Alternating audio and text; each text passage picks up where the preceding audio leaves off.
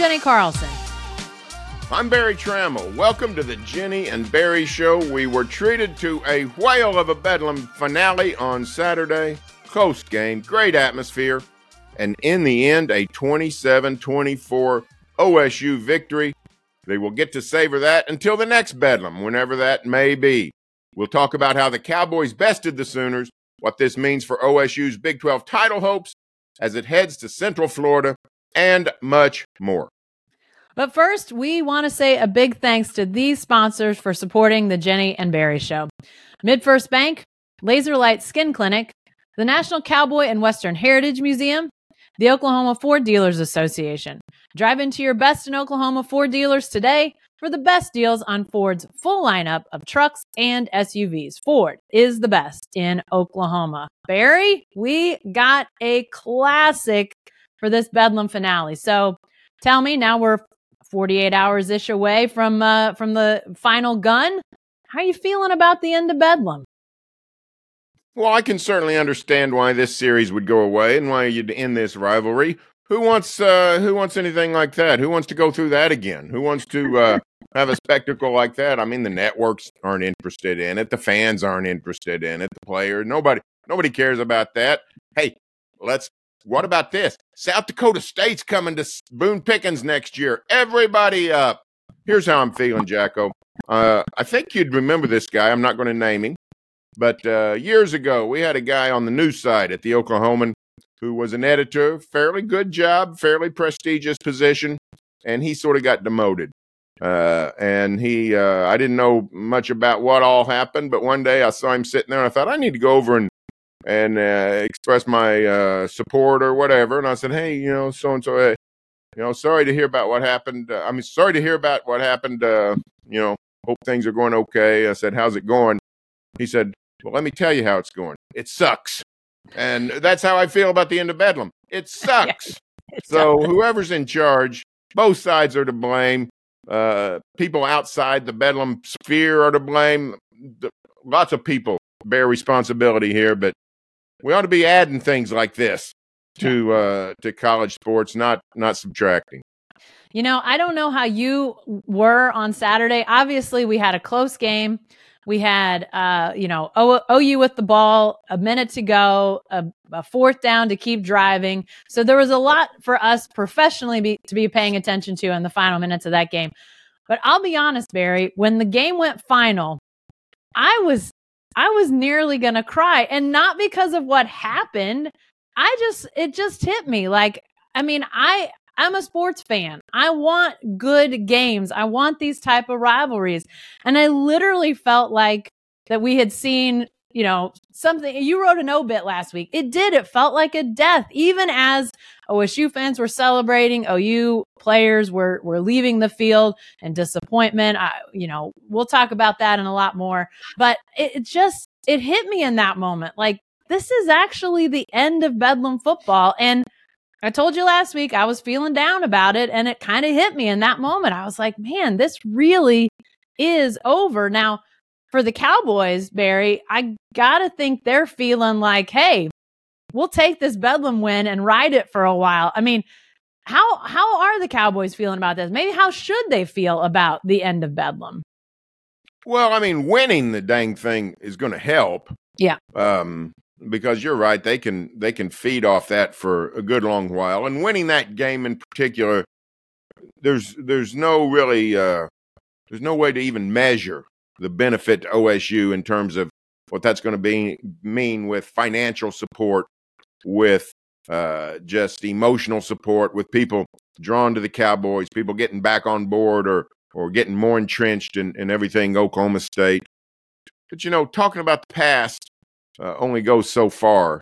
Uh, five years from now, if they're still not playing, um, you know, looking back on that 2023 Bedlam is is going to be fun for OSU people, but it's not going to get anybody's juices. Hey, let's go buy tickets. Let's go give money. Let's go uh, stage an NIL rally, whatever we're doing in in 2028. So it's. Uh, I think OSU is going to come to realize fairly soon that they missed this thing and that while yeah it was frustrating and 91 19 and 7, now 91 20 and 7. It was inexplicable, it was frustrating, it was maddening. But man, it came with great opportunity. And that kind of oppression when you uh, when you get freed, you know, it's it, it's like uh, you know, you if if we went out to uh, if we went out to Lake Hefner or someplace and this and, and the lake parted and we all walked across it, we'd be we'd think it was the greatest thing of all time, but we wouldn't enjoy it the way the children of Israel uh, walked across the Red Sea. So every once in a while, the Cowboys get to walk across the Red Sea, and they did Saturday night, and you know it's just not replaceable. What OSU experienced Saturday night yeah. is not replaceable. Yeah, you're not going to replace it with a, a game against K State or a game against BYU, or and they may develop some healthy rivalries with some of these new with some of the new Big 12 teams. I mean, Colorado uh, is on the schedule for next uh, season for Oklahoma State. You know, there's a chance to develop some rivalries, but it won't be Bedlam. And, you know, I keep coming back to this, Bear. I don't know what you think about this, but Mike Gundy talks a lot about not going to happen, not in our lifetimes. I kind of wonder if it's not in Mike Gundy's coaching lifetime. I don't know if he'll fight tooth and, tooth and nail. I think. I think he will to keep this rivalry from coming back. But he's not going to be the coach at OSU forever. And this is going to be a game that TV is going to want to schedule. Fans are going to want to schedule eventually. And I think administrators are going to want to schedule. I don't know what you think about that, but I think when Mike Gundy talks about not going to happen, he's saying, I don't want it to happen as long as I'm coach at Oklahoma State. And he's not going to be the coach at OSU forever. No, I, you're. I think you're right. I. The only question I don't know is how much influence or power Gundy or any coach will have going forward in the scheduling process. Lots of lots of influence and power now at a lot of places, and I think Gundy has that in Stillwater. But I don't know going forward there are, there are forces in college football that are changing the 12 team playoff, NIL, um, lots of different things. Uh, the networks are going to get more involved, not less. I mean, the networks created this mess in the first place with with conference realignment. So, I I don't I don't know that Gundy's influence will be as substantial going forward as it has been in years past. But I think you're right. I don't think he wants any part of Bedlam and winning this dang last one, you know, is going to fortify that belief. He, he can he can put up a sail and, and, and sail the seven seas on on uh, the wind of this victory. So I think you're probably right, Jacko. I think um, if we do get it back soon, it might be because of a Gundy uh, retirement, but mm-hmm. he certainly doesn't act like he's interested in retiring. He seems to be seems to be having the time of his life. So yeah. and he deserves the time of his life after what what they've done uh, with this season. Um, it's been a remarkable turnaround, and you know we've been talking a lot about the OSU offense, Ollie Gordon, uh, the breakout star, all those things, the transformation uh, from that meager offense in September. But you know what? I thought the defense played pretty, excuse me, pretty dang good on Saturday, and they've been playing pretty good, giving up some home run balls in October, but this defense is coming around. What impressed you about the Cowboys on Saturday? On Saturday. Well, I mean, yeah, I think the defense did play pretty darn well on Saturday. Only allowed three Oklahoma uh, touchdowns, which obviously, uh, I you know, I thought that we might see more through the air. We saw two touchdowns that were were rush, rushes, um, you know, but I I think the Oklahoma defense held, or the Oklahoma State defense held the Oklahoma offense in check pretty darn well. You know, I mean, held them, kept the the time of possession pretty low. Um, they uh, didn't allow a bunch of deep deep passes. I mean, I, I felt like OU was going to have to open it up to really uh, move the offense.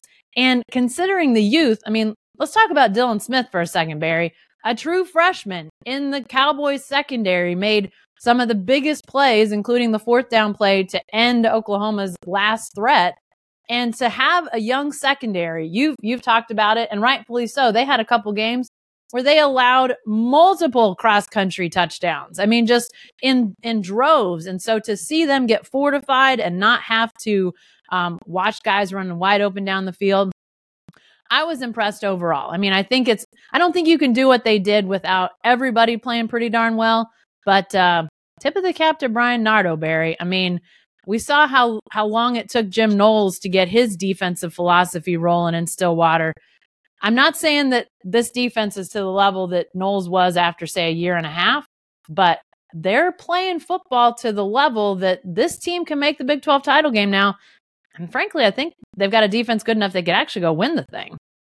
Yeah, maybe so. But I want to I want to touch one thing on Dylan Smith, or maybe two things. One, um, give me the percentage of OSU football fans, and let's I'm not saying the guy that never goes to a game or even watches just says he's an OSU fan. Somebody that moderately, you know, tries to watch most of the games or reads a little bit about them, not necessarily hardcores, but good solid OSU fans.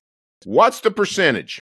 What is the percentage of OSU fans that if you gave them the quiz, uh, cowboy or no cowboy, and you went with um, you went with uh, Cam Smith, Dylan Smith, Cale Smith, uh, Xavier Smith. I don't know. It's got, got, got to be a low percentage, Berry. 10%? I mean, I don't know. 15, maybe. I, I don't think it's many OSU fans that, I mean, they definitely couldn't pick these guys out of a lineup. That's for sure.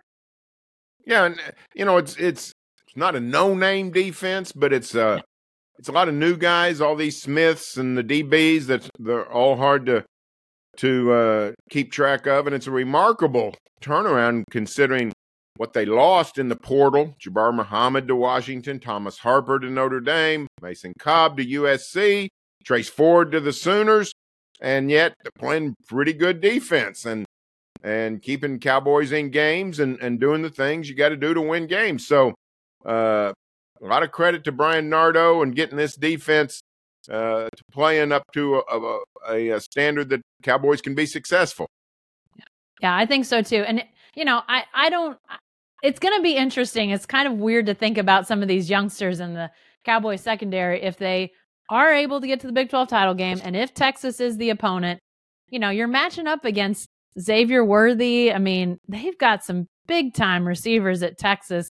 And yet the OSU secondary keeps finding a way. They make adjustments. Um, they they do what they need to do to um, you know to win ball games. That's what they've been doing. You know, uh, basically almost all the Big Twelve conference uh, season. So uh, yeah, tip of the cap to to those guys for what they're doing. And um, you know, it's it's been big. Obviously, though, let's talk about the offense because they've been big to this too. Um, Ollie Gordon rushes for over 130 yards on Saturday against the Sooners, had a, another 18 yards receiving, two touchdowns. You know, this guy is that's kind of a meh game for Ollie Gordon at this point, Berry. I, I don't what what's your feeling though about just where he is in terms of the Heisman race. Can this guy get to New York? Can he win the thing? Um, did did Saturday's game maybe derail the hopes of that a little bit? Well, I think I think uh, I don't. I think it was a Saturday when it didn't really help his Heisman bid, but I don't know that it hurt it. Uh, it was a different kind of game for Ollie, right? When you look at, it wasn't the 282, the 271. It wasn't the the massive home runs he hit against West Virginia, but boy, he had a profound effect on that game. 33 carries, 136 yards, a couple of touchdowns, old fashioned tailback play where he's just a battering ram into the line, and the Sooners had to account for him and and make sure they had seven, eight guys in the box, just uh, all uh, all uh, pinned on on Ollie Gordon, which gave Alan Bowman uh, some some freedom and some openings to to throw the ball. And I think uh, football people will be impressed by that. Now, a lot of football people are uh, non-football people are voters, so they want the 260, the 270 numbers. But uh, I think these this three game stretch, uh, they're not you know they're not playing the the 85 Bears and the 74 Steelers down the stretch. They got Central Florida, they got Houston, they got BYU. Uh, between the three of them, I think there's one defense, uh, decent defense. But uh, Ollie can still he can still do some damage, uh, put up some big numbers. Uh, to get to New York, I think he's going to have to have a couple more monster games, probably. get that rushing total up there near 2,000. Um, then, if he wants to win the Heisman, I think he's got to do that. And then in the Big 12 championship game, have another monster game. If he did all that, you know, maybe somebody waking up, the undecided voter on on Sunday morning after the championship games, says, "Hey, uh, you know, recency bias. Look at that guy." Uh, yeah. So I think I think it's not a long shot to get to New York, maybe 50-50 or something. Uh, it's a long shot to win the whole thing, but at least he's in the running.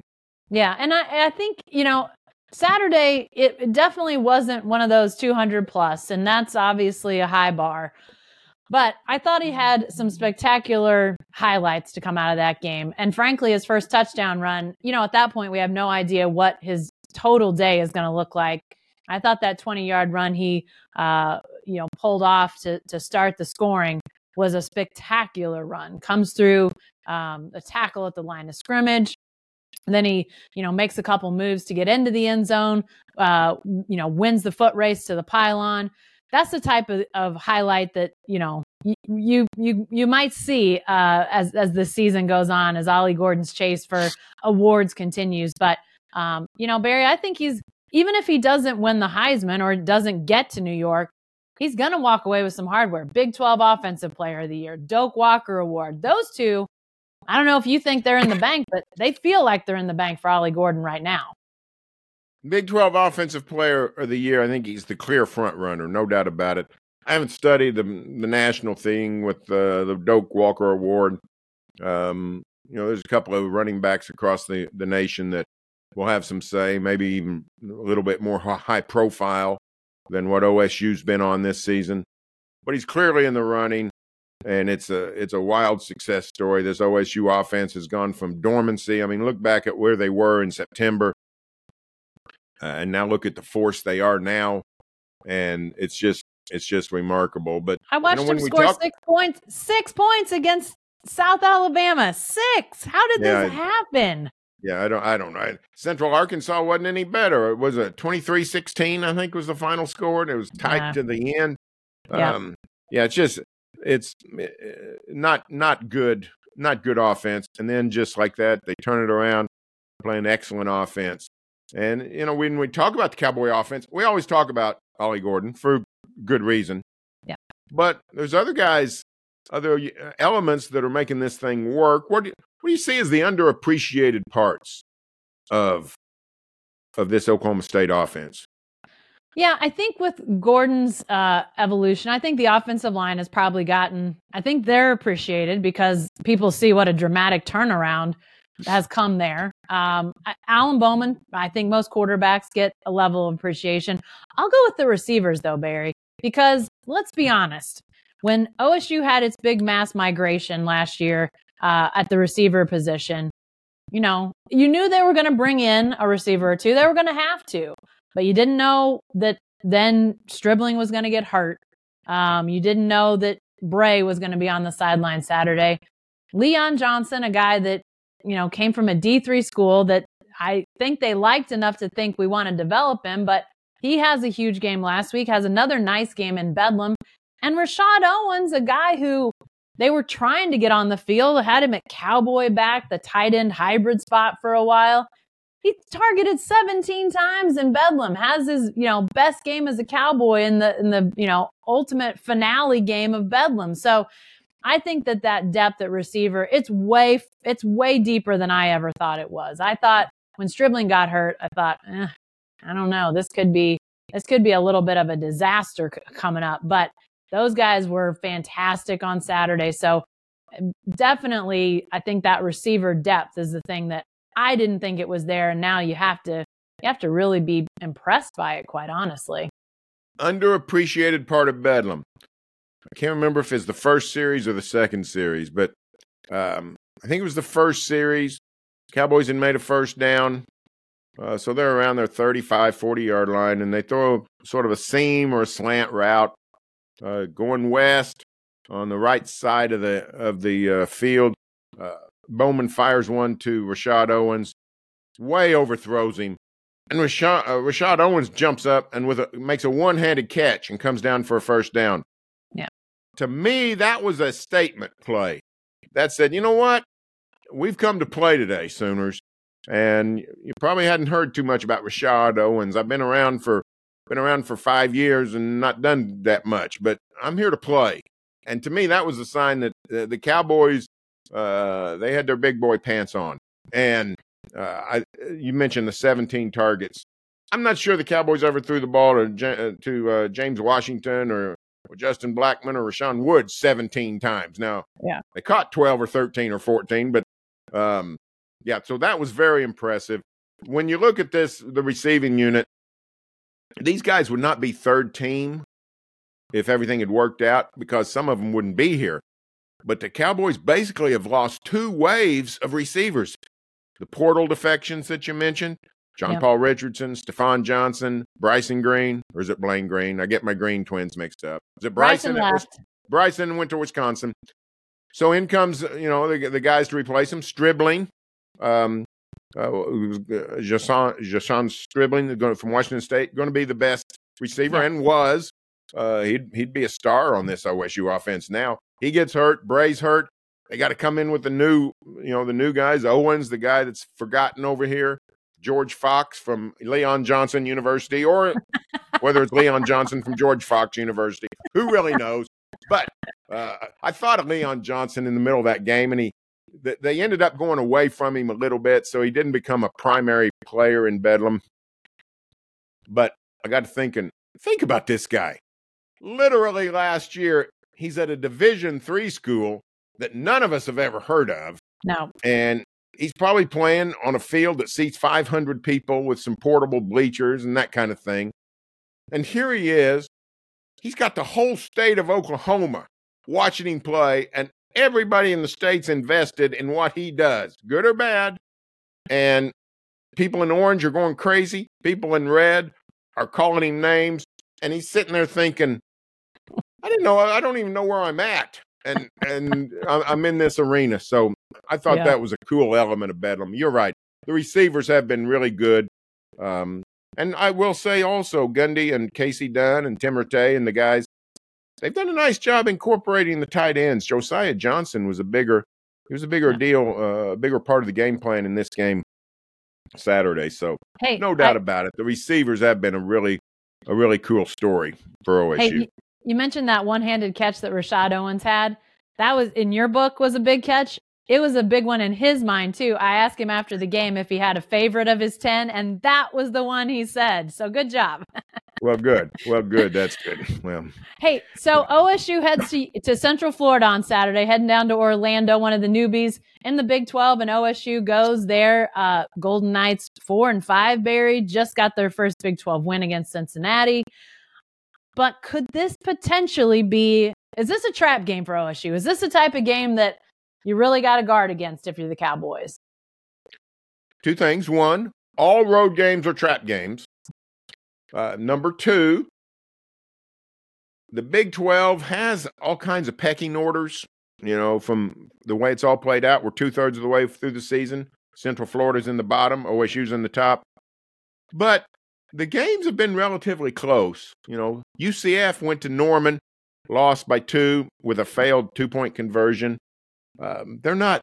When you look at UCF play, you say that's a that's a real football team. They've got athletes. Now the defense has not been good. Cowboys should be able to to really uh, in, impart their will on Central Florida, uh, but the offense of, of the Knights is very capable. So I don't. I think uh, you'd be a fool to to think Cowboys are going to go down to Orlando and blow them out and if you don't blow somebody out, if somebody stays in the game, anything can happen. So I think it will be a tight game. Um, so yes, it's it's a trap game, but that's it's a little bit. You know, Mike Gundy keeps saying this, and I think he's right. He said we're going to the NFL style. We're going to the NFL style. Part of the NFL style is everybody's pretty close, yeah. and that's what we've seen in Big Twelve football this year. So I think it will be a tight game. I think OSU will win, but I do not. I don't think they'll get. You know, I, I don't think when they walk off the field they're going to feel like going to Disney World. Let's put it that way. yeah, and I, I Mike Gundy has also said that, you know, he he recognizes that even though this team is on a roll, they've got a great shot to get to the Big 12 title game. They're not a team, they're not a great team that can just overcome mistakes or uh, you know, sort of lackadaisical play.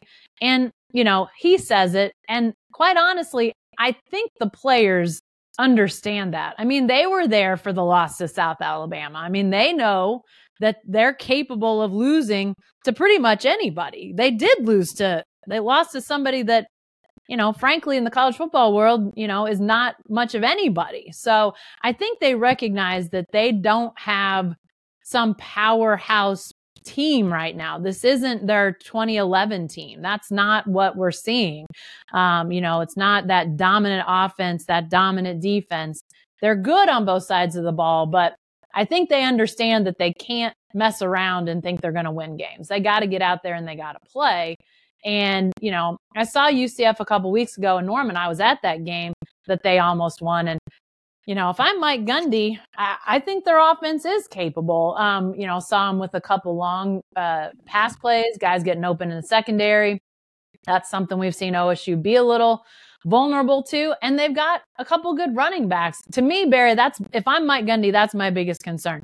Is just the fact that it looks to me like UCF has offensively home run capable players. Can you keep them from hitting the home runs? I think that's the biggest concern because I'm with you. I think OSU scores on UCF, but I don't know. Do you you feel like there's a, a, a different concern if you're Mike Gundy heading into this one? Well, I, I'm always concerned about running quarterbacks. John Rhys Plumlee, back from injury now, two or three weeks, is a really good quarterback. The thing that gives you comfort is the Cowboys have been playing a bunch of running quarterbacks and have done a good job. Dillon Gabriel's running, which has been so instrumental the last month for the Sooners. Gabriel didn't do much with his legs against the Cowboys. Uh, Jason Bean is a difference maker running around.